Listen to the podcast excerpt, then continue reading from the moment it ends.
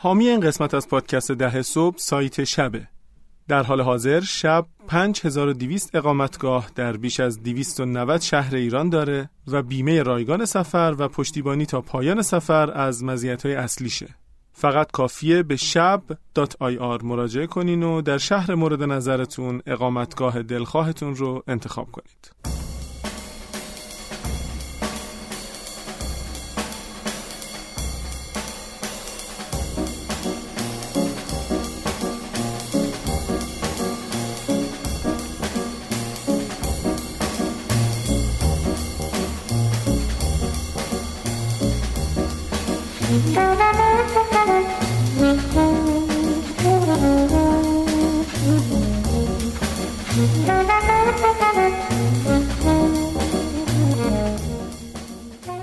سلام همه.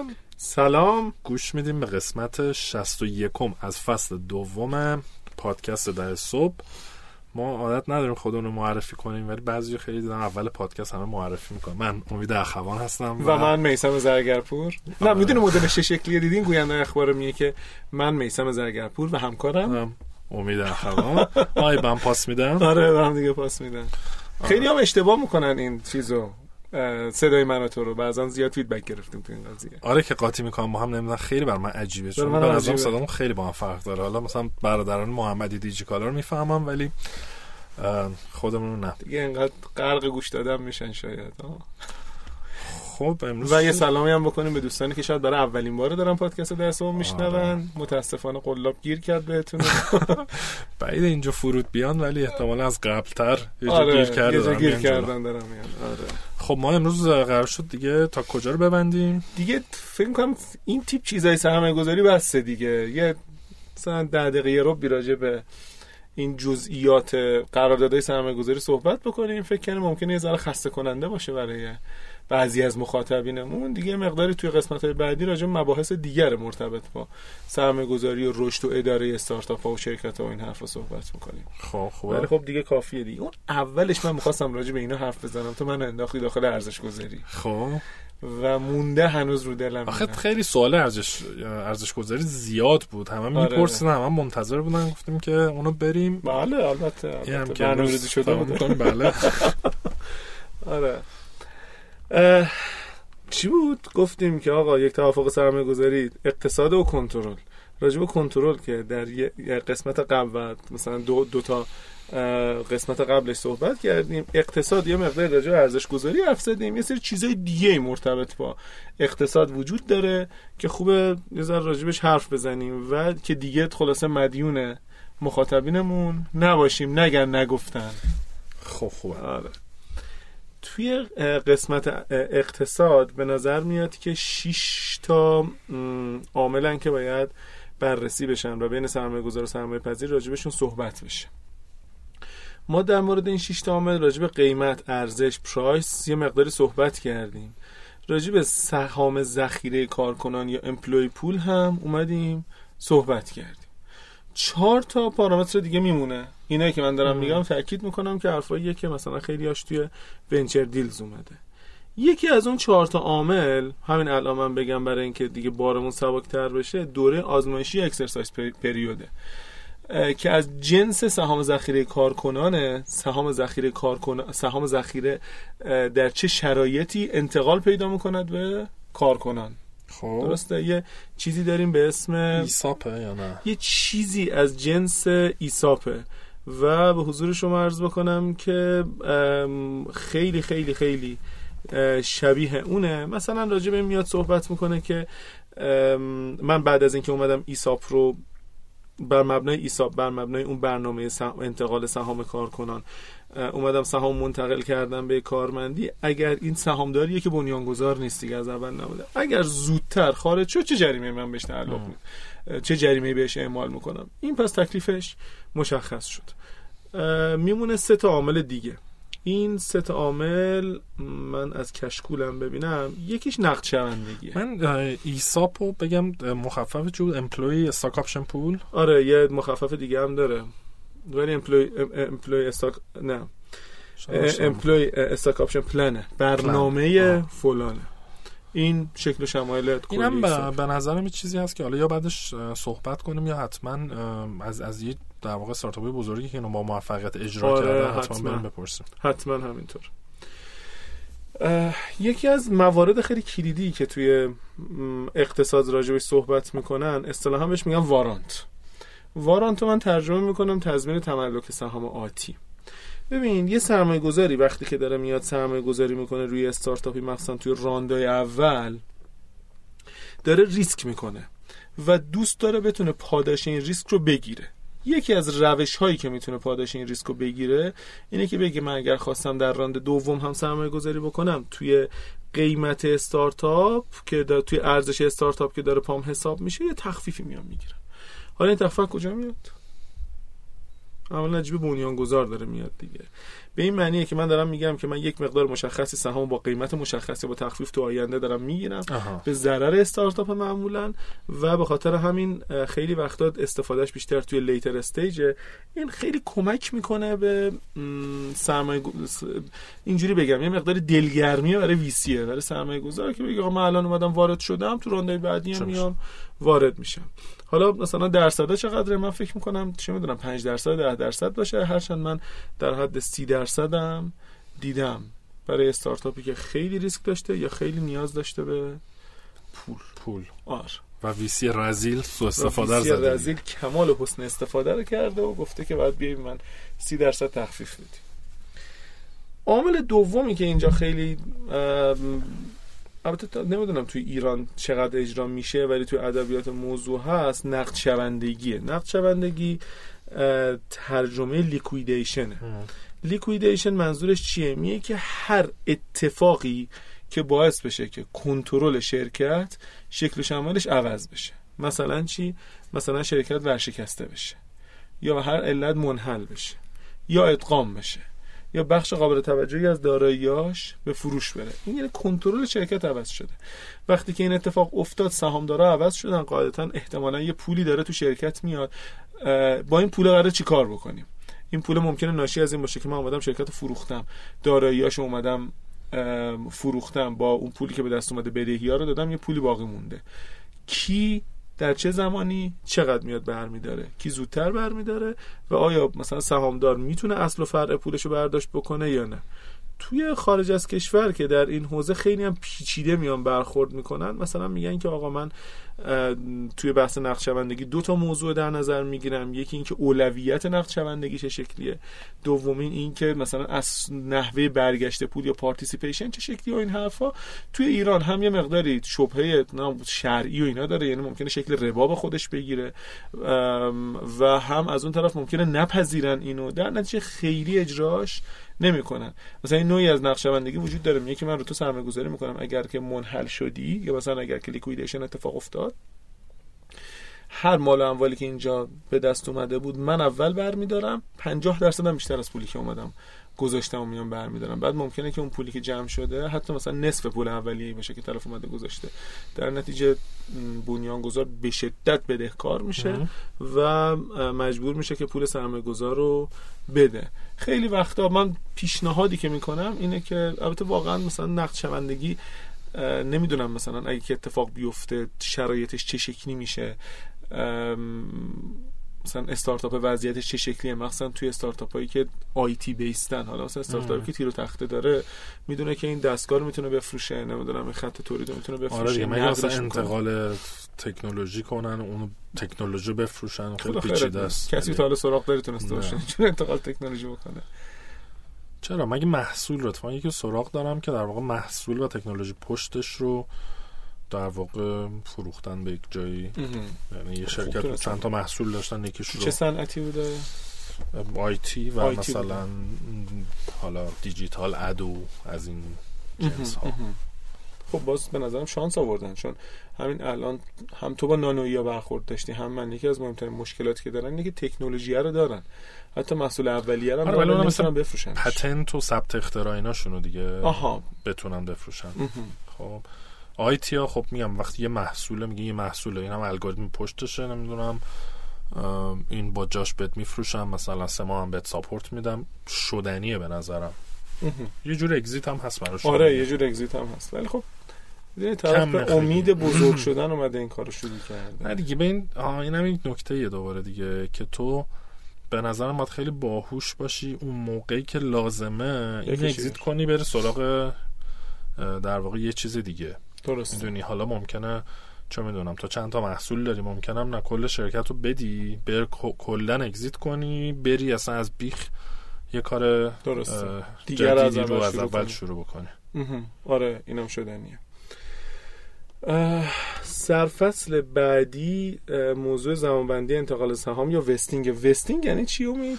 وست با نمی‌دونم. وی؟ نمی‌دونم ترجمهش چی میگه. می‌دونم چی ترجمهش رو نمی‌دونم چی. آره منم ترجمه شده هیچ وقت نرفتم ببینم. ولی مفهومش اینه که میگه که تو به عنوان سهام به عنوان بنیانگذار وقتی که اومدی اگر که بخواد عملیات شرکت تداوم داشته باشه باید به عنوان بنیانگذار در شرکت باقی بمونی تا این مدتی. و اینجوری نیست که بیای جذب سرمایه بکنی ول بکنی بری. و به خاطر اینکه اگر بری به شرکت صدمه می‌خوره. به حال هیچکی مثل توی بنیانگذار به عملیات شرکت و کارهایی که شرکت داره انجام میده مسلط نیست. در نتیجه من یه جوری باید تو رو متعهد بکنم به موندن تو شرکت. یکی از روش ها اینه که میگه که ببین سهامت مال خودته ولی دست منه. مثلا تو قرار چهار سال تو شرکت بمونی در پایان هر سال من یک چهارم از این سهام رو آزاد می‌کنم و بهت برمیگردونم. یعنی چی vesting search کردی الان؟ چیزی تو مایه های اعطا و واگذار آها. کردن و اینا فعل vest یه همچین چیزی میده. این خب شامل بنیانگذار ممکنه بشه شامل کارمندها هم میشه دیگه. آره دیگه اگه بخواد شامل کارمندا بشه میشه همون دوران آزمایشی اکسرسایز اکسرسایز پریوده آره دیگه ولی اونام حالا بگم قبلا هم صحبت کردیم که معمولا میگن چه یه cliff داره اصطلاح آره. سخت بده یعنی که از تو گذشت. آره از مثلا میگن تا یه سال هیچی نمی‌گیری از یک سال گذشت مثلا نیم درصد می‌گیری به ازای هر سالی هم که بمونی انقدر اضافه, اضافه میشه. و. اگه اون وسط ول کنی بری اون اونقدر برمیگرده به حساب به شرکت. حساب شرکت وستینگ هم همین جوریه آره دیگه اصلا وستینگ گذاشتم آها آها فکر کردم چیزو داری میگی. فکر کنم دور یکی آزمایشی. هم دیگه، یکیه. یکیش برای بنیانگذاراست یکیش برای کارمندان کارکنان کلیدی غیر بنیانگذار آره ولی بنیان آره دیگه. ولی بنیانگذاری که اینوستور نداره که دیگه اصلا وستینگ نداره نه خودش نداره. همینطور. اگه یه سرمایه گذار بیاد ممکنه بگه تو بعد انقدر بمونی که همینطور. بری. حالا اینجا دو تا چیز هم به نظرم دو تا نکته خیلی ریزم مطرح میشه. اینه که تو میگی که مثلا این یه ساله یه ساله مثلا تقویمی رو داری در نظر می‌گیری مثلا یه سال شمسی رو در نظر می‌گیری یا مثلا 365 روز رو در نظر می‌گیری. بعد اگر که این 365 روز 364 روز موند چی کارش می‌کنی خوبه راجع به اینا؟ یا مثلا اگر که مثلا 365 روز بود بعد شد 366 روز آیا سهام دو سال رو می‌گیره یا نه مثلا؟ یه فرمولی که معمولا باید توافق داره. بکنن. آره و مهمه. و بعدم از طرف دیگه این که اگر که کسی مثلا یکی از بنیانگذارا رفت یه سهامی داره دیگه یه سهامی داره یه سهام یه بخش یه بخش سهامش بلا صاحب میمونه. این چجوری مال کی تقسیم میشه؟ میشه؟ خیلی وقتا برمیگرده تو option pool. اگه داشته باشن دیگه. آره. اگه نداشته باشه option ممکن option pool نداشته باشه. بهتر حتی اگه سرمایه گذار ندارن هم option pool داشته باشن. به نظر من. به هر خب. حال ممکنه برای آینده نیاز داشته باشن دیگه. و یه چیز دیگه که فکر می‌کنم وسط مهمه اینه که خب تو داری الان خروج اختیاری یه دونه از بنیانگذارا رو در نظر می‌گیری. اگر آها. اخراج کردی چی؟ برخلاف میل اون ولی تو آره. مثلا من یه آیین نامه ای دارم آیین نامه انضباطی دارم در داخل شرکت که مجمع عمومی اومده تصویب کرده. مثلا به حال سهامدارا اومدن مسبب کردن. اگر اخراج شد چه اتفاقی براش میفته مثلا یه ایده ای که هست اینه که اگر که اخراج شد طرف تا اون سالی که مونده تا آخر اون سال سهامشو بگیره مابقیشو نگیره. مثلا یه همچین اتفاقی بیفته. ولی در مورد اینم باید میان یه صحبتی بکنه case چیزو خوندی؟ WeWork و بله. founder ش. خیلی من خیلی کم خوندم راجبش همین تیکه تیکه خبر خوندم ولی خیلی فکر کنم case جالب و عجیبیه. همینطوره. از داستانایی که بین خودش و در واقع سرمایه‌گذار بود درسته؟ آره اگه که پایه باشی چون منم دقیقا همین تیکه تیکه خوندم. آره. یه بار قشنگ بشینیم یه مثلا چون- مطالعه راجبش صحبت بکنیم. آره. حتما یه کیس استادی داخلی دارم. همونی که در دو قسمت قبل در دو قسمت قبل نگفتم که تا آخر فصل می‌خوای کش بدی بهمون نگیرا نه فکر کنم دیگه قسمت بعدی راجبش حرف بزنیم. خیلی جذابه. جذاب آره خیلی ناراحت کننده ولی خیلی آموزنده است. بسیار عالی. اه، اینا سرفصله اصلی موضوع اقتصاده ولی معمولا مثلا حالا توی ترم شیتشون راجع به اینم صحبت می‌کنن آقا زمانبندی پرداخت چیه؟ مثلا چقدرشو اول می‌گیری چقدرشو بعد می‌گیری؟ مثلا خیلی وقتا ممکنه که پرداخت ماهانه باشه سه, سه ماهه باشه. خیلی وقتا مثلا خیلی از استارتاپ ممکنه بگم پول از اول کلش ما بده. ممکنه بر مبنای KPI باشه و غیره.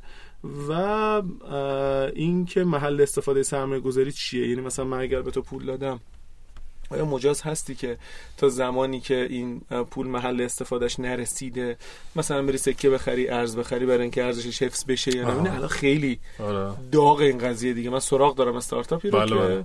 پول تو حسابش بوده بعد گفته من می‌خواستم ارزشش حفظ بشه رفته دلار خریده. حالا که کار درستی یا نه؟ بماند. به سعی کرده برای بیزینسش بیاد این کار انجام بده. اینا هم به طور کلی مباحث مرتبط با اقتصاد. و سلام. و سلام. و سلام که تموم نمیشه. آره ماشاءالله. اینطور که من دیدم تازه تیکه های مذاکره بین اینا ببینم case study های عمومی هست که public باشه و مثلا نمونش رو اصلا آدم بتونه بخونه؟ ببین ابر آروان. یه مذاکره کرد با سال 96 و اوایل 97 با یه سری سرمایه گذارها حتی اسم سرمایه گذارها رو آورد و نتیجه بعضی از مثلا اینکه چی شد مثلا فلانی ما رو reject کرد چی شد فلان. غیر اون من چیزی ندیدم. نه یه مثلا یه دونه توافق نامه یه ترم یه چیزی باشه که دقیقا نیست که الان جلوی تو هست هست. یعنی جزء خلاصه دارایی های VC ه می‌فهمم. واقعا. ولی چیزی که مثلا به شکل عمومی یکی بیاد release کنه دیگه انگار آره. یه استارتاپ یا VC بیاد نه. release کنه بگین که خب می‌دونی امید نکته ای که هست اینه که ما اتفاقا اول این term sheet هم نوشتیم که بر اساس مطالعات سیناتک در مورد استارتاپ فلان تهیه شده یک سند اختصاصیه بله. ممکنه که جزئیاتی که من دارم به یکی دیگه پیشنهاد میدم با این با جزئیات تو ولی sample دیگه یعنی آره ولی استارتاپ توافق کنن برای آموزش ملت اینو release کن. دست استارتاپ ها هست دست VC هم هست. یعنی مثلا VC ها ترم ولی چون N دی و اینا دارن باید با هم آره، توافق کنن. باید توافق بکنن و اینجوری نیست که مثلا همه مثلا از قبل کسی که درگیری ماجرا نشد هنوز نشده بتونه بخونه. من لاقل ندیدم. خب خیلی هم عالی.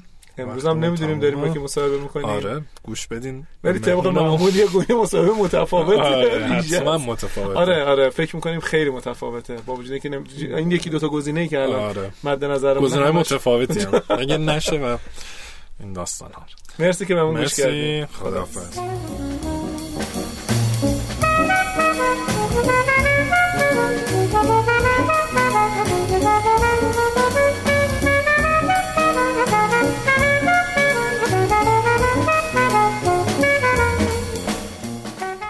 در رسانه های اجتماعی دنبال کنید و از آخرین اخبار، رویدادها و محتوای تکمیلی مرتبط با پادکست ده صبح با خبر بشین. در توییتر، اینستاگرام و آپارات با نام کاربری 10am پادکست و در تلگرام با پادکست 10am می‌تونید ما رو پیدا کنید.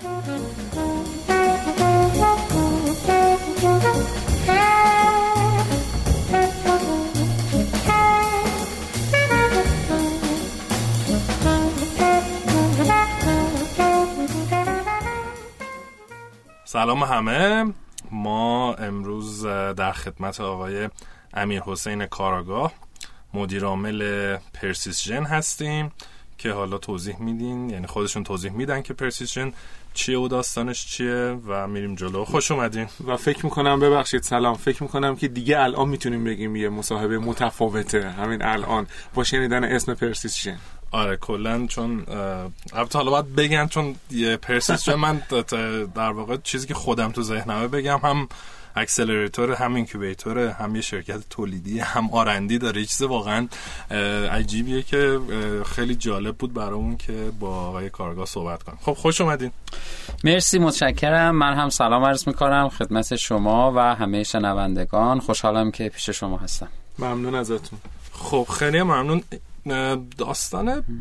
مثلا اول بگم که آقای کارآگاه چی شد که در واقع اصلا ما آشناییمون چی بود؟ آقای کارآگاه یه کامنتی گذاشتن توی توییتر که چرا شما فقط با استارتاپ های IT صحبت می‌کنید biotech چی اینا؟ و خب ما این کامنت رو زیاد گرفته بودیم در field های مختلف و در واقع مهمون قبلی ما هم آقای اسرافیلی هم کلا استارتاپ غیر آیتی نمی‌دونم گوش کردین شما یا نه کلا راجع در واقع منحول های فاضلاب و اینا تکنولوژی نانو و غیره و اصلا فرق داشت خلاص شما هم که گفتین خلاص ما گفتیم که بابیست بالاخره که ما سویچ کنیم روی حوزه بایو و ببینیم توی این حوزه استارتاپ ها چیکار کردن. این از مزر از مزرات میگم از مزایای کامنت گذاشتن برای آره آره, آره, آره. خب یه خود می‌خواین راجب اول خودتون بگیم background تون چی بوده؟ حالا تحصیلی کجاها بودین تا برسیم به پرسیس ژن خواهش می‌کنم. من سی و یک سالمه. دکترای داروسازی دارم از دانشگاه علوم پزشکی شهید بهشتی و بعد از اون هم در دانشگاه تهران MBA خوندم. توی خانواده ما ده یازده تا داروساز حضور دارن و ما خودمون یه انجمنیم. از همونجا این علاقه شکل گرفت که خب بریم به سمت داروسازی و خب من از دوره راهنمایی و دبیرستانم هم توی داروخانه کار می‌کردم. کاملا فضای اونجا رو میشناختم. و بعد دیگه دانشگاه آشنا شدن با فیلد های دیگه ای که تو زمینه کاری وجود داره شرکت های پخش شرکت های بازاریابی تولیدی ها و نهایتا ورود به عرصه داروهای بیوتک. حالا من اگر فرصت باشه خیلی کوتاه راجع به داروهای بیوتک هم دوست دارم یه توضیح آره، بدم. چون همیشه ما داروهای شیمیایی رو عمدتا می‌شناسیم. قرص کپسول که اصطلاحا بهشون کانونشنال دراگ ها گفته میشه.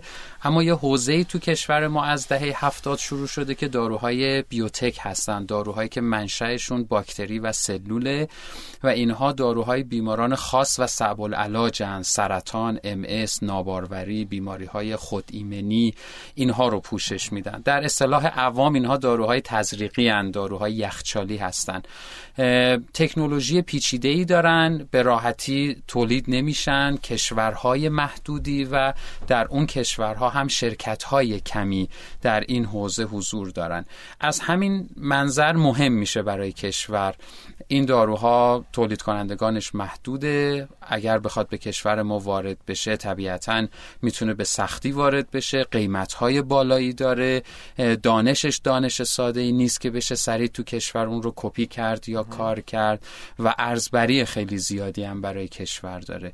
خب از دهه هفتاد باز از دل دانشگاه شروع میشه. یعنی این بحثی که حالا ما زیاد میشنویم. دانش بنیان تو این حوزه ما خیلی صدق می‌کنه. چون دانش بنیان دقیقا چند تا استاد دانشگاه در دانشگاه تهران انستیتو پاستور ایران میان و شرکت های خصوصی رو ایجاد می‌کنن و در این حوزه کار می‌کنن. اصلا اون موقع نه کسی استارتاپ رو میشناخته نه دانش بنیان رو و در دل مراکز رشد دانشگاهی شکل می‌گیره و این دانش بومی میشه. ما امروز داروهای زیادی تو دنیا تو این حوزه داریم. بالغ بر 170 قلم. ولی 22 تاش که داروهای بسیار پرفروشی هستند و پرمخاطبیان توی کشور ما تولید میشه. حالا اعداد و ارقام زیادی هم هست که ما با همین 22 تا چقدر جلوی خروج ارز رو گرفتیم چقدر تونستیم اشتغال ایجاد کنیم که اگه علاقه من بودید می‌تونم به اونها هم اشاره بکنم.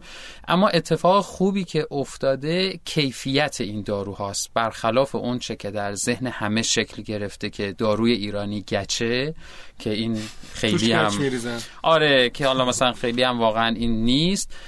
اما داروهای ما حالا پودر نیست اصلا مایس و تزریقیه و کیفیت فوق العاده خوبی داره. از کجا می‌تونیم متوجه بشیم؟ یکی بازار صادراتیشونه که ما الان به کشورهای خوبی که صاحب دانشن مثل روسیه صادرات داریم. انتقال دانش فنی به ترکیه و مالزی داریم و شرکت هایی در کشور ما مجوز ورود به بازار اروپا رو اخذ کردن که خب این کیفیت رو نشون میده.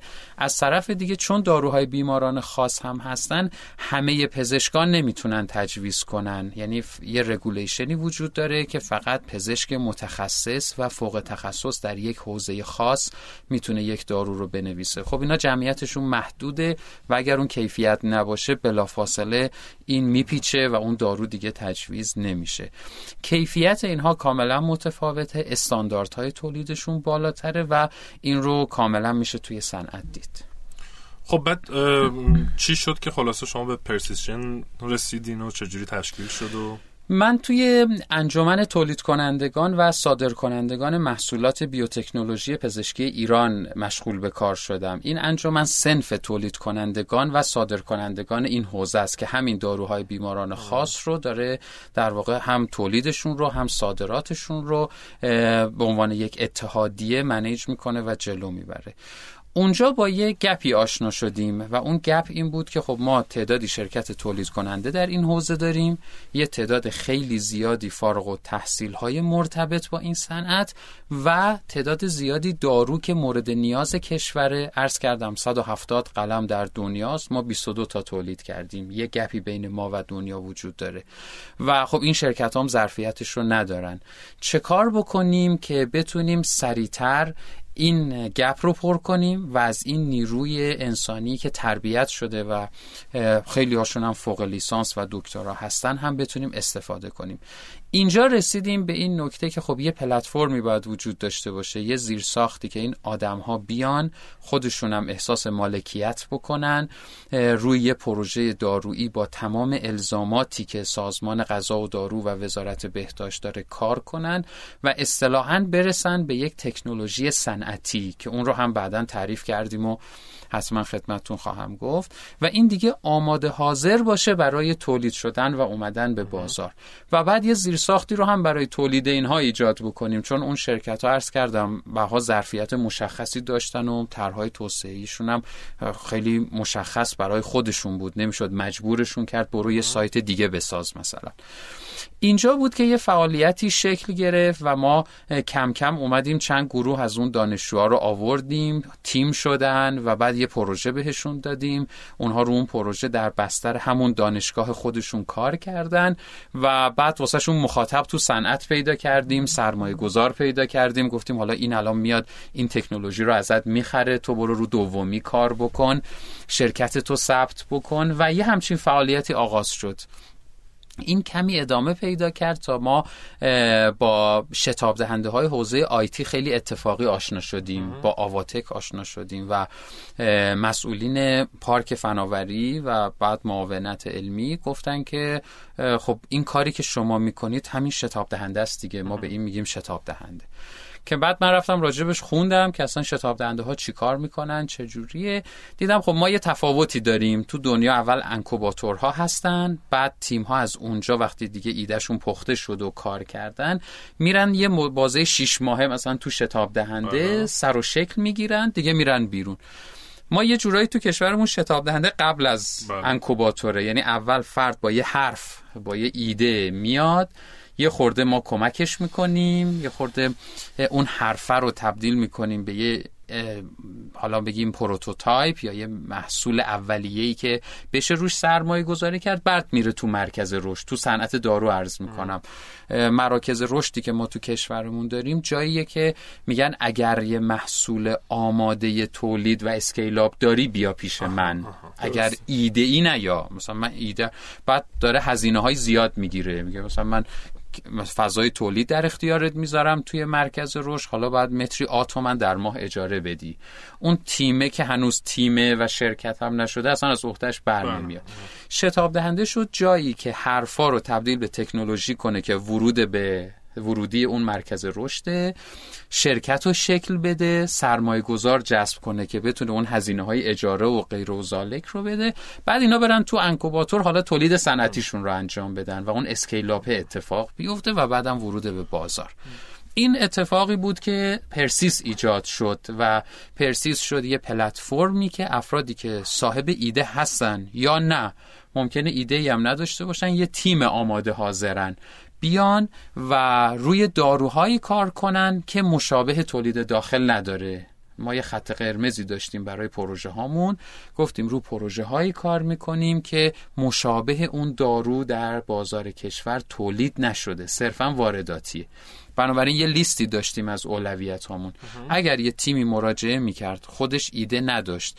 یا ایدهش تکراری بود یا ایدهش بازار خوبی نداشت لیستمون رو بهش ارائه می‌کردیم. می‌گفتیم خب از اینها بیا انتخاب بکن چون اینا حتما بازار داره مطمئنیم و خیالمون راحته. این یه خود فکر کنم حالا تو استارتاپ های آیتی و اینا فکر می‌کنم یه مقدار متفاوت خیلی این لیسته وجود نداره. آره، در حالی آره. که شاید هم خوب بود که وجود داشت. مثلا توی چه می‌دونم یه صنعت خاص مثل خب مثلا متفاوت کاملا. یعنی الان کاری که دارن انجام میدن مثلا تو استارتاپ های IT مثلا خیلی هاشون کار B2B دارن انجام میدن.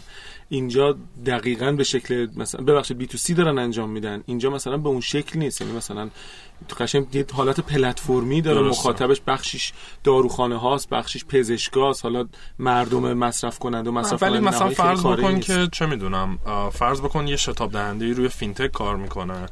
و بگه آقا تو این حوزه ها رفته market research کرده میگه آقا این حوزه ها جای کار داره توی بازار حالا چه B2B چه B2C و کسایی که میان تو اگه رو این چیزای خاص مثلا مثال رو بیمه روی نمی‌دونم lending اگه کار می‌کنین می‌تونیم بیان یه حالت reverse pitch ی هم داره دیگه آره، که به جای اینکه یعنی نیاز صنعت رو بیاره همینطوره. به جای اینکه روی کرده منفعل داشته باشن یه آره. روی کرده فعالتر دارن. حالا من فکر می‌کنم یه سوالی که خوب این وسط بپرسیم اینه که اصولا یه دارو چه شکلی تولید میشه. یعنی مثلا شما مگه به همین راحتیه که مثلا بگیم من این دارو رو ندارم بعد مثلا یه نفر بره این دارو رو تولید بکنه؟ عرض می‌کنم خدمتتون.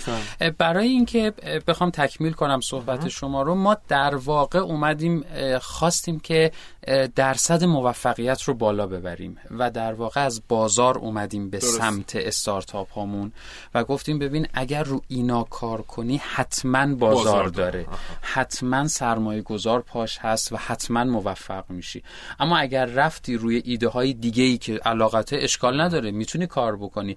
اما اون طرف ممکنه یه خورده طول بکشه تا جذب سرمایه کنی ممکنه یه سالم هیچکی اتفاق نیفته. تو حوزه دارو که فرمودید خب یه دانشی توی 20 سال گذشته تو کشور ایجاد شده. ما تو بحث داروهای بیوتک اصطلاحا یک کتگوری داریم تحت عنوان بایوسیمیلارها.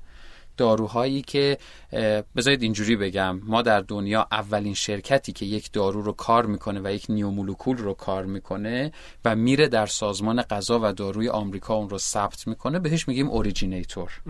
اولین بار این دارو رو تولید کرده و در غذا و داروی آمریکا تونسته مجوز بگیره که خب FDA معتبرترین مجوزی است که داده میشه.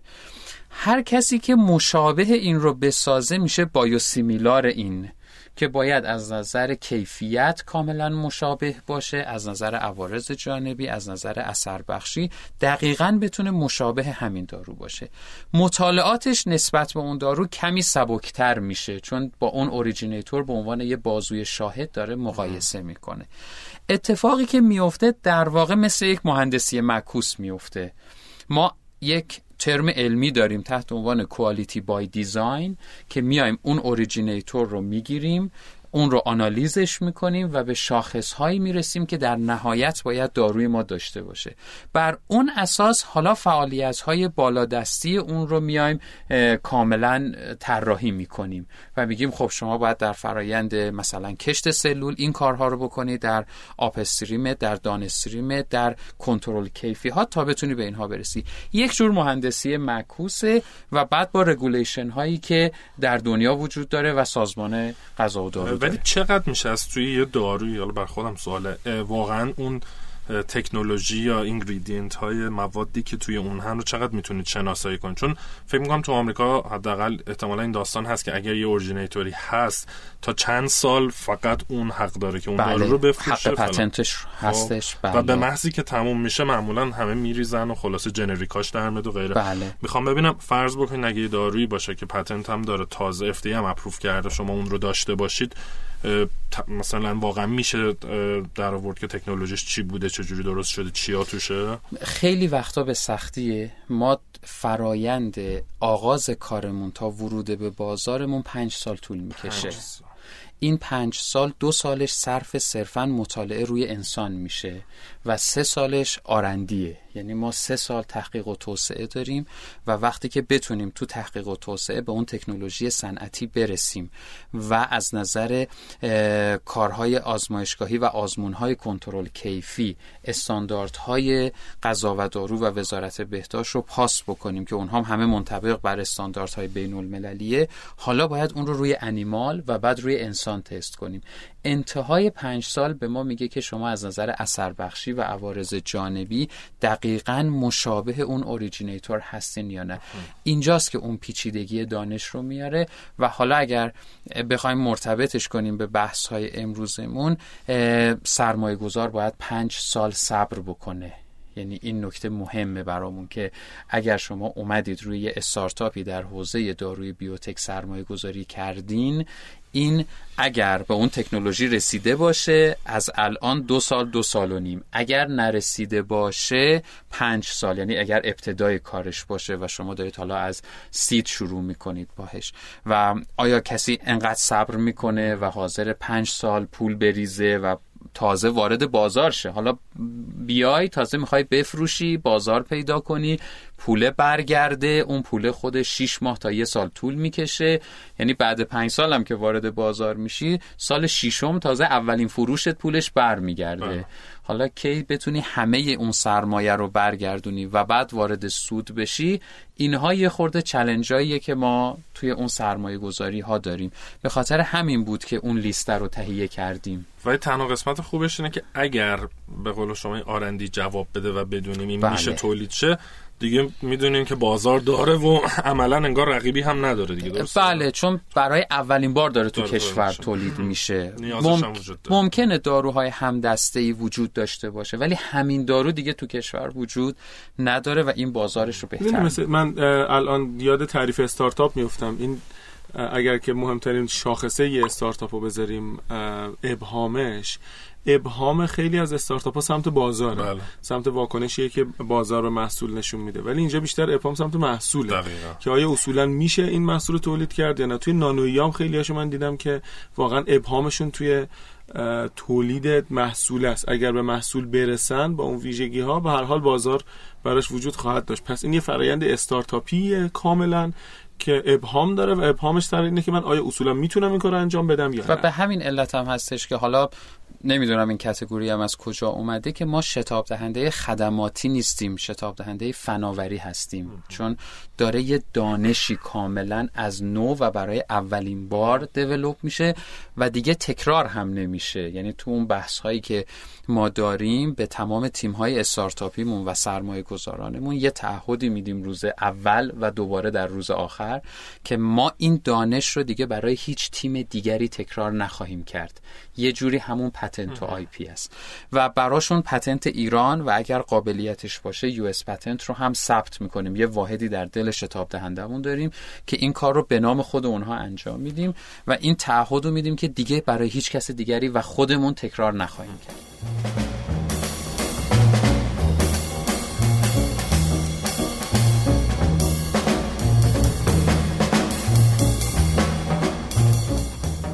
حامی این قسمت از پادکست ده صبح سامانه حضور غیاب آنلاین دینگه.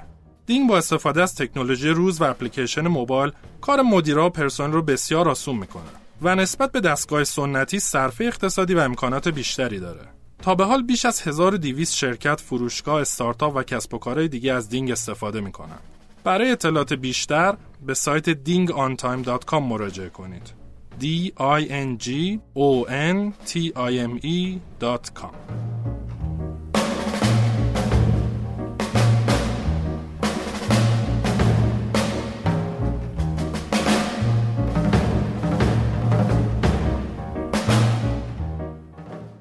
پرسیس ژن در واقع با این در واقع concept شتاب دهنده شروع شد. دقیقا. پرسیس با concept شتاب دهنده کارش رو شروع کرد. بعد ما اومدیم. خب تعداد تیم زیادی هم اومدن. از همون لیست یا ایده هایی که داشتن کار رو شروع کردن. رسیدیم به روز آخر. رسیدیم به اون demo day ه که اومدیم اعلام کردیم. گفتیم مثلا الان 19 تا تکنولوژی صنعتی داریم. همینجا تکنولوژی صنعتیمون رو هم تعریف بکنم که محصول شتاب دهنده ای ماست. ما به اون چیزی میگیم تکنولوژی صنعتی که یک می‌تونه مجوزهای وزارت بهداشت رو به عنوان یک دارو بگیره. دو مقیاس پذیره میشه scale up ش کرد و سه پروسش تکرار پذیره یعنی تکرار پذیری تولیدش. بله. تکرار پذیری مقیاس پذیری اخذ مجوز. خیلی ها به شتاب دهنده ما امروز مراجعه می‌کنن و میگن که ما یه ایده ای داریم تمومه. دیگه اصلا کاراش به اتمام رسیده. حالا شما یه کمکی بکنید که دیگه مثلا تم... آخراش هم انجام بشه. من به اونایی که میگن تمومه میگم خب ببین این ستا یعنی تمومه. اگر این ستا رو داری برو مجوزتو بگیر. میشه تموم. فاکتور سوداوری هم دارین یا بای دیفالت میگین خب این بره تو بازار قیمت رو یه جوری می‌ذاریم چون نیست. آدم ها انگار مجبورن بخرن و قطعا سود می‌کنن. سوداوری رو نمی‌گذاریم و چون قبلشون مطالعهش اتفاق افتاده که این چقدر بازار داره و همینجا بگم تو قیمت گذاری که تو دارو قیمت گذاری کاملا دولتیه. یعنی دولت قیمت میده. اصلا ما قیمت نمیدیم. خب. یعنی این دارو رو میاد یه قیمتی بهش میده و میگه تو باید با این قیمت بفروشی. اگر ولی ضرر کنین چی؟ بازم همینطوره. مثلا فرض بکنید که ما سال گذشته افزایش قیمت دارویی نداشتیم اما تورم داشتیم بله. حقوق پرسنلمون افزایش پیدا کرد. اما اعلام کردن که چون هزینه های نظام سلامت نباید افزایش پیدا کنه دارو امسال شامل افزایش قیمت نمیشه. یا تو بعضی اقلام تا ده درصد افزایش پیدا کرد در حالی که این همون پرسنل رو هم پوشش نمی‌داد. حالا آب و برق و تورم و ارز و اینها بماند. یکی از چالش های بازار دارو کلا همین موضوع در واقع بله regulation و اینکه کلا ورود به بازارش هم regulation داره. یعنی ما باید چند مجوز مختلف از وزارت بهداشت بگیریم تا بریم تو بازار. الزاما هر چه که ما در R&D مون کار کنیم معنیش نیست که میره تو بازار. اونها یک استاندارد هایی دارن مقایسه با برند اصلی می‌کنن شاخص ها و حدود پذیرشی برای هر آیتم وجود داره. ما یه برگ آنالیز دارو داریم یه ای داریم certificate of analysis داریم. اونجا نوشته شده شما باید این تستا رو رو دارو بذاری محدوده مجازش هم اینه. اگه ما تو اون محدوده های مجاز نباشیم وزارت بهداشت ما رو reject می‌کنه و میگه نه تو داروتون کیفیت رو نداره. بعد میریم تو animal study همینه. بعد میریم تو مطالعه انسانی همینه داروهای شیمیایی یا همون conventional ا این حیوانی و انسانیه رو ندارن. فقط اون بخش اول آزمایشگاهی رو دارن. بنابراین هم مجوز گرفتن regulation داره هم قیمت گذاریه و بعضا تو بازار همین اتفاق میفته که به حال این regulation خب، تاثیر داره. شما در واقع با این concept شتاب دهنده بله ما شروع کردیم رسیدیم به روز آخر و اومدیم اطلاع دادیم. خب یه عده شرکت ها و سرمایه گذارا اومدن روی تعدادی از این تیما سرمایه گذاری کردن یا دانش رو کامل خریدن یا اون تیمه رو باهش وارد یه مشارکتی شدن و ما هم مطلوب و رسالتمون این بود که تو همینجا خارج بشیم دیگه.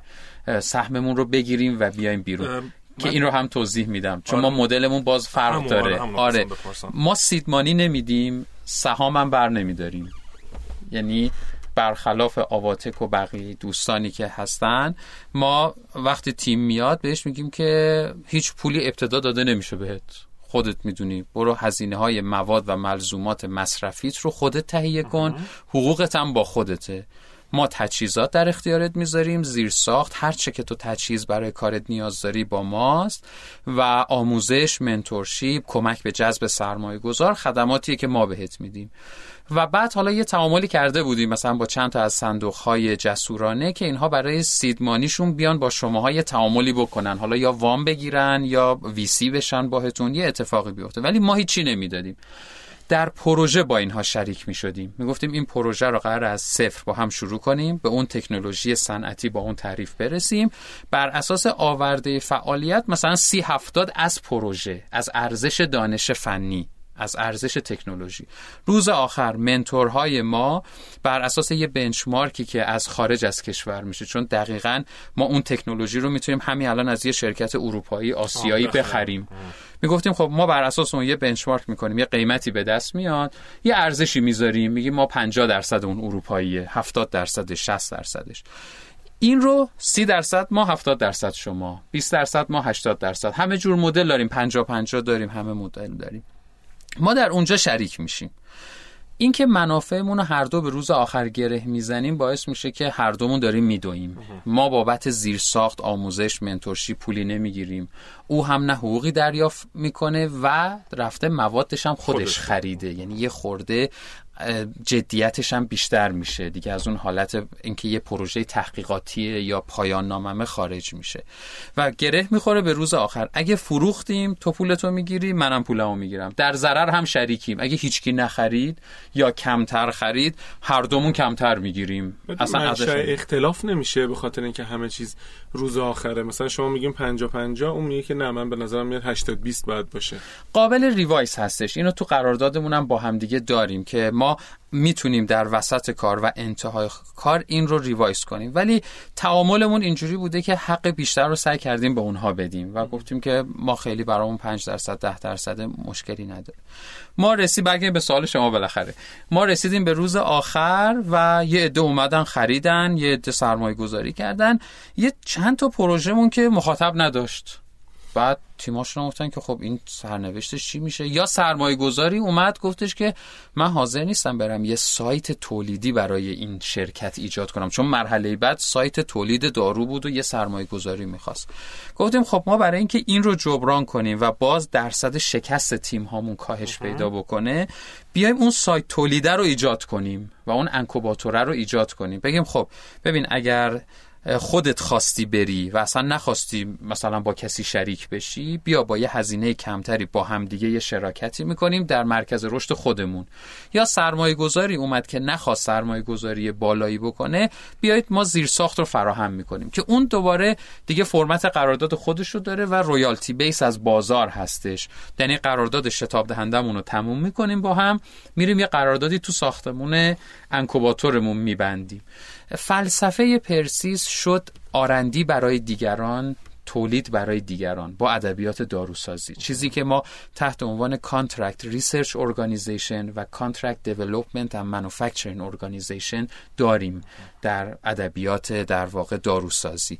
من یه پلتفرمی ام که افرادی که صاحب ایده هستن براشون آرندی می‌کنم و اونها رو میرسونم به جایی که مجوز بگیرن و اینها و هر کس دیگه ای که مجوز داره ولی زیرساخت تولید نداره براش تولید هم می‌کنم و اون می‌تونه وارد بازار بشه بنیه مالیش که قوی شد بره و مستقل بشه. من برای اینکه در واقع ایده ای به شنوندگان در خصوص تولید بدم من در واقع بازدیدی که داشتم لطف کردی دعوت کردید. خواهش می‌کنم. ساختمان بسیار بزرگی بود و توش کلین روم خب خیلی با کلین روم آشنا نیستن به نظرم هم چیز های تکی هم چیز بسیار گرونیه. می‌خوام یه خود توضیح بدید که این اشل داستان تولیده در بیا خیلی ممکنه فکر کنم یه کارگاه ساده و نه خب تولید در حوزه داروهای بیوتک و نانو هم همینطوره و ما یه دسته دیگه تحت عنوان هزار دوست ها هم داریم که داروهای همگی داروهای بیماران خاص و صعب العلاجن الزامات خیلی خاصی داره. اینها حتما باید داخل clean room اتفاق بیفته. خیلی ما clean room مون هم چهار کلاس داره D C B و A که فعالیت های باز خیلی معمولیمون رو در فضای D انجام میدیم. راهروهامون فضای D هستن.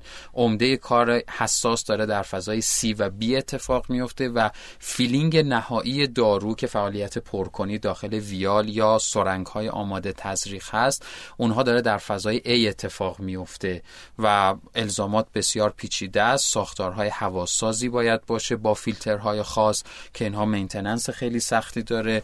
آبی که استفاده میشه در داروسازی متفاوت آب PW WFI با خلوص های بسیار بالا که به هر حال ما sterility مون pass بشه. یکی از تست های بسیار مهم در داروهای biotech بحث sterility ه چون دارویی است که تزریق میشه و کوچکترین میکروارگانیسمی اگر در محصول باشه حداقلش ایجاد تب هستش که فرد تب می‌کنه و دچار مشکل میشه. این فضای تولید روزانه پایش میشه. هر روز باید در از تمام point های آبی که در سیستم وجود داره نمونه گیری بشه ارسال بشه و همون روز پاسخش بیاد که این آب کیفیت و purity مطلوب رو داره یا نه. تست های پایش محیطی و particle سنج وجود داره. هر روز اتفاق میفته و ما سنجش particle های محیط رو داریم که از حدی باید پایین تر باشه. الزام داریم که در سال یک time ی رو باید shutdown بکنیم و تمام این زیر ساخت رو یک بار دیگه پایش کنیم. اگر نیاز به qualification داره باید تکرار بشه. time ها و برنامه مشخصی برای PM و کالیبراسیون وجود داره که اینها از calibre شون خارج نشه و جز مدارکیه که هم وزارت بهداشت خودمون نیازشه و هم در بازدیدهایی که برای صادرات داشته باشیم اینها چک خواهد شد. حتی خیلی سادش رو بخوام بگم ما تله هایی رو باید بیرون محیطمون داشته باشیم چون ورود جوندگان و حشرات به داخل سایت ممنوعه و این تله ها مهمه. ما در یک شرکت دیگه ای حالا در انجمن که من بودم بحث صادرات بود از ترکیه که اومده بودن اولین سوالشون این بود که نقشه تله گذاری هاتون رو بیارید که بدونیم که چقدر این فکر شده است. مثلا همینجور رندوم گذاشتین یا یه منطقی پشتش دارید. یعنی مثلا مثل موش بله مثلا موش اینها نباید اصلا. حشرات چیکار می‌کنن که نه؟ خیلی فضا بسته است و پوشش پرسنل هم که خب شما. می‌دونید گانینگ دارن. اصلا در واقع یه پریگانیه که حکم لباس زیر رو داره و بعد یه گانه دیگه چیز دیگری وجود نداره. دقیقا. بله یه همچین اتفاقی میفته و این الزامه خیلی مهمه. حتی در بعضی داروهای خاص ما داخل یک دستگاه کار می‌کنیم که فقط دست پرسنل داخله و بله. حتی تنفس او چون به حال اینها می‌تونه همه رو کیفیت تاثیر بگذاره. بعد این که میگی در واقع تولید معنیش اینه که شما یک سری پرسنل دارین که استخدام پرسیسن و دارن کار تولید رو انجام میدن توی اون کارگاه. ما تو فرایند دارو تولید یک داروی بیوتک یک بار که این رو اومدیم و در واقع لیست کردیم حدود 84 فرایند داریم.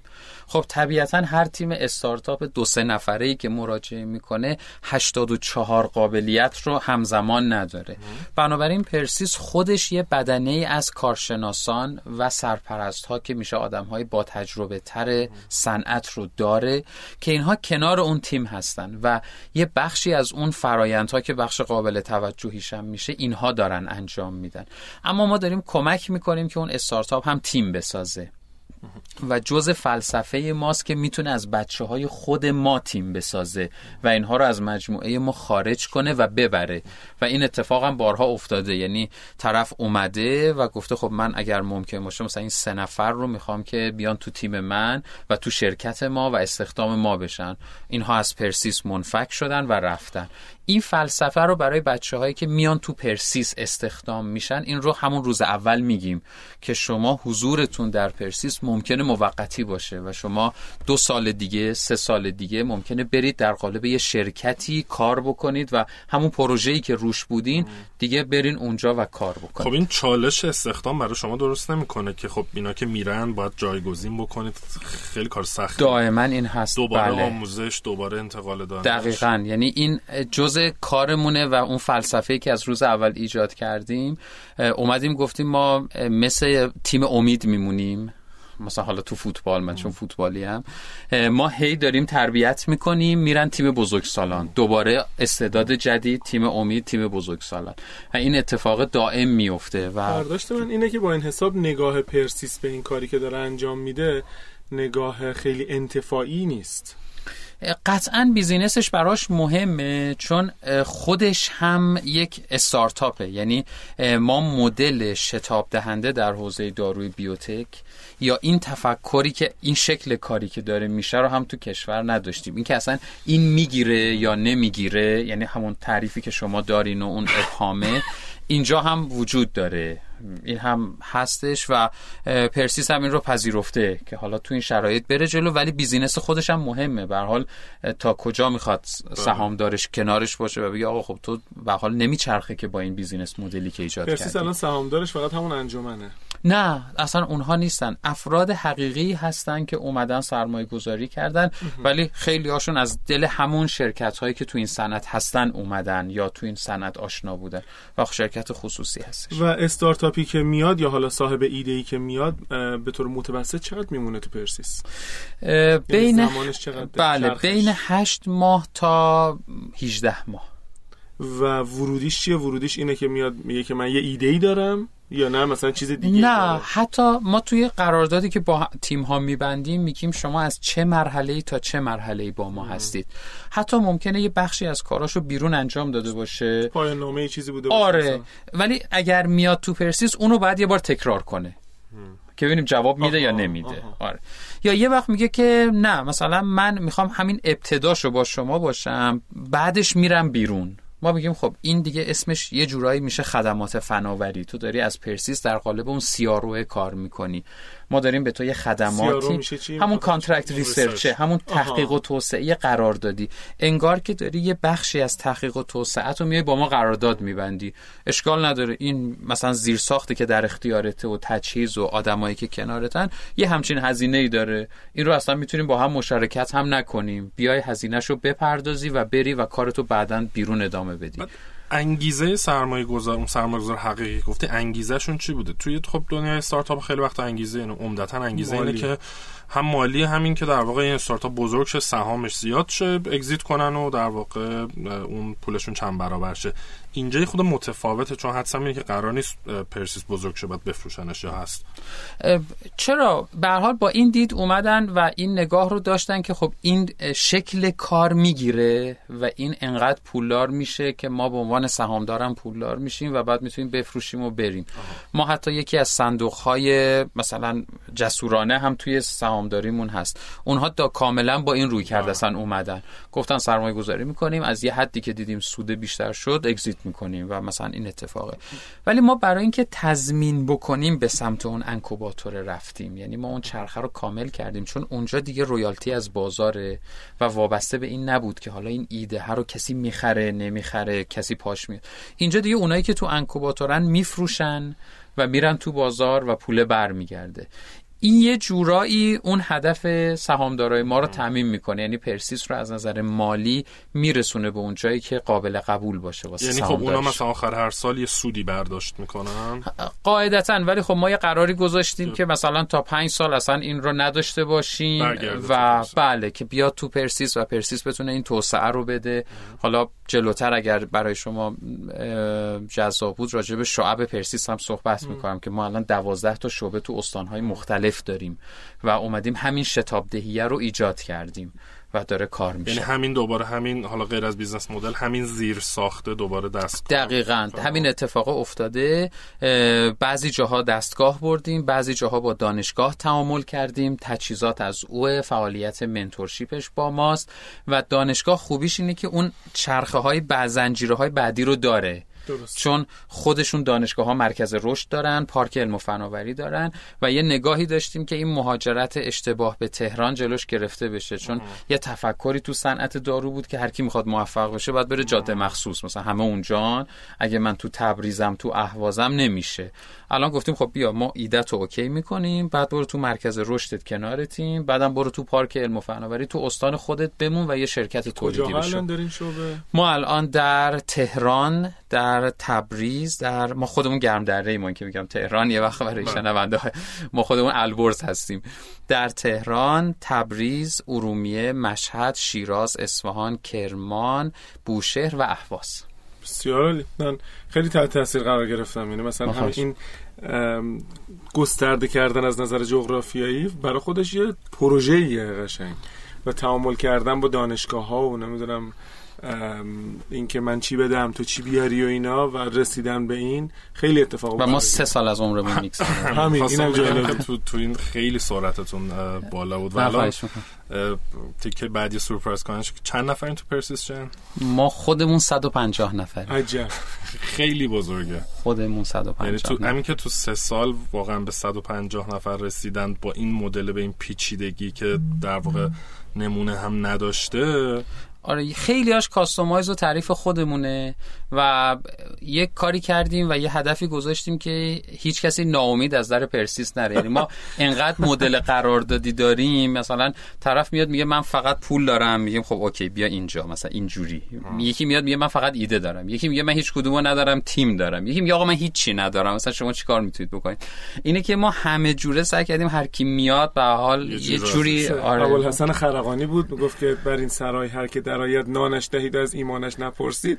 شما هر کی میاد به هر حال یه آره نه ما با ایمانش کار این اتفاق و الان توی بازار در واقع بوده داروهایی که تو پرسیس به حال حالا بله بله, بله. تو بازار دقیقاً. ما الان داروهایی رو کار کردیم که همین الان وارد بازار شدن. داروهایی رو داریم یه تعداد زیادی که تو اون مطالعه بالینیه هستن. یعنی دارن اون عمر دو سالشون رو میگذرونن و وارد بازار میشن و خوبیشون هم این یونیک بودنشونه. یعنی وقتی میان تو بازار خیلی اقبال یه علتی که حالا مثلا تو وزارت خونه یا جاهای دیگه یه خورده اقبالم به ما اتفاق افتاد این بود که دیدن خب یه باری داره از رو کشور برداشته میشه. یعنی پرسیس تکرار داروهای موجود نیست و یه شرکت جدیده. یعنی یه شرکت جدید ایجاد شده یه محصول جدید. نه شما اسمی از اون شرکت قبلی ها میشنوید نه آدم قبلی ها نه محصول قبلی ها یعنی به این اکوسیستم یه چیزای جدیدی وارد داره میشه و اصلا متفاوتش و امیر حسین من سوالی به ذهنم رسید.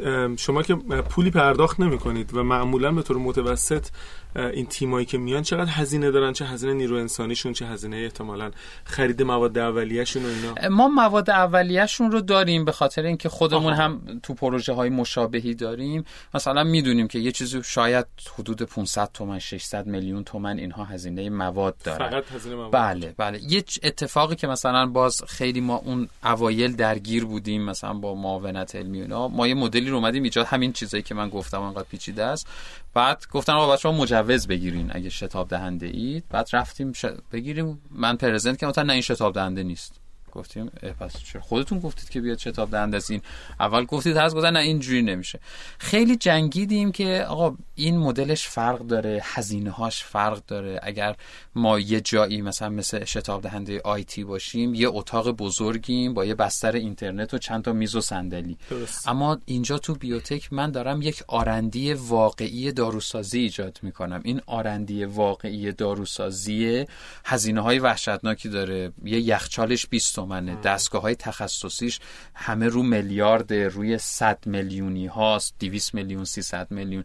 اگه قرار حمایت از تیم ها بشه متفاوت سیدمانی عددش فرق داره. یه خورده ولی این جا افتاد خدا رو شکر. و بعد حالا شزان و دیگران هم ایجاد شدن و بعد اونها هم حوزهشون با آیتی فرق می‌کرد پروبیوتیک ایجاد شد تجهیزات پزشکی ها تو حوزه های الایزا بیس و کیت های تشخیصی ایجاد شدن. یه خورده الان خیلی شرایط بهتره و بهتر درک میشه که چه اتفاقی میفته و شما رقیب دارین در صنعت یا نه؟ بله بله. ما دوست در خود بحث شتاب دهیمون الان سه چهار تا شتاب دهنده تو حوزه دارو وجود داره که خیلی جدی کار می‌کنن غیر اونم هستش چند تای دیگه. توی اون قسمت انکوباتورمون که دیگه داره محصول تولید میشه و وارد بازار میشه اونجام که شرکت هایی که از قبل بودن خب هستن و رقیبن و سوالم اینطور برسم اگر یک دارویی توی پرسیس حالا آرندیش تولید شه و بره تو بازار خیالتون راحته که اون رقیب دیگه نداره یا نه ممکنه یه جا دیگه هم موازی داره تولید میشه عین اون محصول نیست تو الان تو بازار ولی دیگرانی ممکنه آرندی بکنن و بیان و اضافه بشن. و البته در بازار داروهای همدسته هستن. چون مثلا شما فرض کنید برای درمان سرطان تعداد زیادی دارو دارین که اینها خیلی هاشون هم همپوشانی دارن با هم دیگه. خیلی هاش سلیقه پزشک یا به stage بیماری برمیگرده که مثلا داروی ما رو بنویسه یا داروی دیگری رو بنویسه. اینه که داروهای همدسته وجود داره. ممکن هم هست دیگران در pipeline شون باشه و کار بکنن و بعدا اضافه بشن. ولی اون لحظه ای که ما انتخاب کردیم و تا بازار می‌رسه unique هست برای بازار ایران. امین اسرافیلی که مصاحبه قبلی بود که پخش شد یه حرف خیلی جالبی می‌زد. می‌گفت اولش من رفتم یه استارتاپ آیتی زدم دانشگاه شریف بعد مثلا این استارتاپ خدا رو شکر فیل کرد و بعدا رفتن استارتاپی که الان زدن رادیسو داره کار انجام میشه. من می‌خوام بگم این باور این که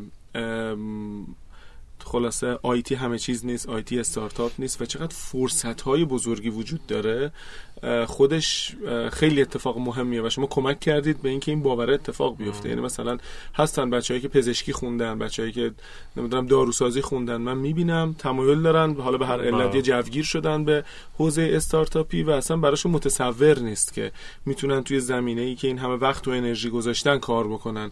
و سویچ می‌کنن به سمت آیتی بعد احتمالا خیلی مزیت رقابتی ندارن و شکست بخورن در حالی که حجم بازاری که اینور وجود داره خیلی بزرگتره. هم غیر آیتی هم بی تو بی. یعنی هم بی تو بی. آره به نظر ما واقعا کم روش دارن کار می‌کنن. خب من فقط یه نکته هم بگم که نمی‌خوام بگم اصلا ما کار بزرگی کردیم. اصلا آدم اینجوری نیستم اینقدر ما کوچیکیم توی کره زمین که اصلا معنی نداره. اما خب این رو هم باید بپذیریم که یه سختی هایی هم داشت. چون مثلا هیچکس توی ادبیات وزارت بهداشت همین الانش هم بگید شتاب دهنده نمی‌فهمه. یعنی مثلا یعنی چی؟ بالاخره من به عنوان وزارت بهداشت یا شرکت دارویی تولید کننده می‌شناسم یا وارد کننده می‌شناسم نمی‌دونم شتاب دهنده یعنی چی؟ مثلا چیکار بکنم؟ بعد مثلا ما می‌رفتیم گمرک مو... خیلی ما بعضی از موادمون از خارج می‌خریم. بعد می‌گفتیم ما شتاب دهنده ایم یعنی چی؟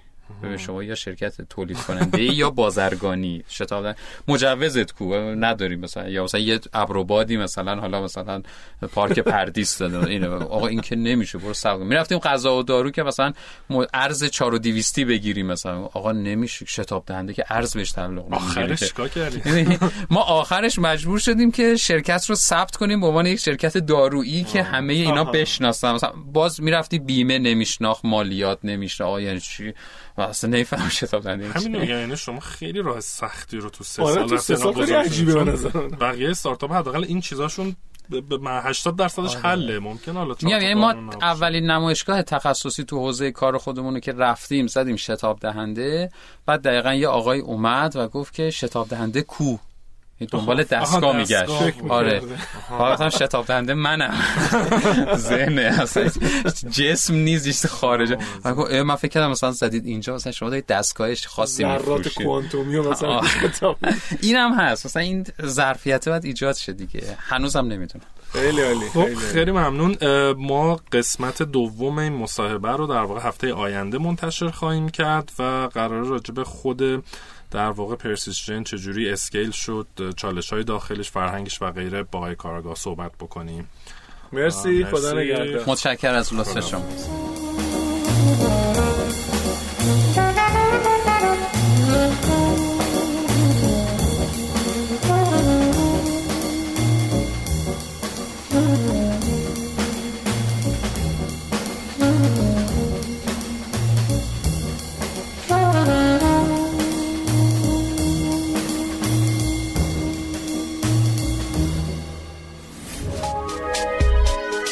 شنوتو سرویس اشتراک گذاری فایل های صوتی www.shenoto.com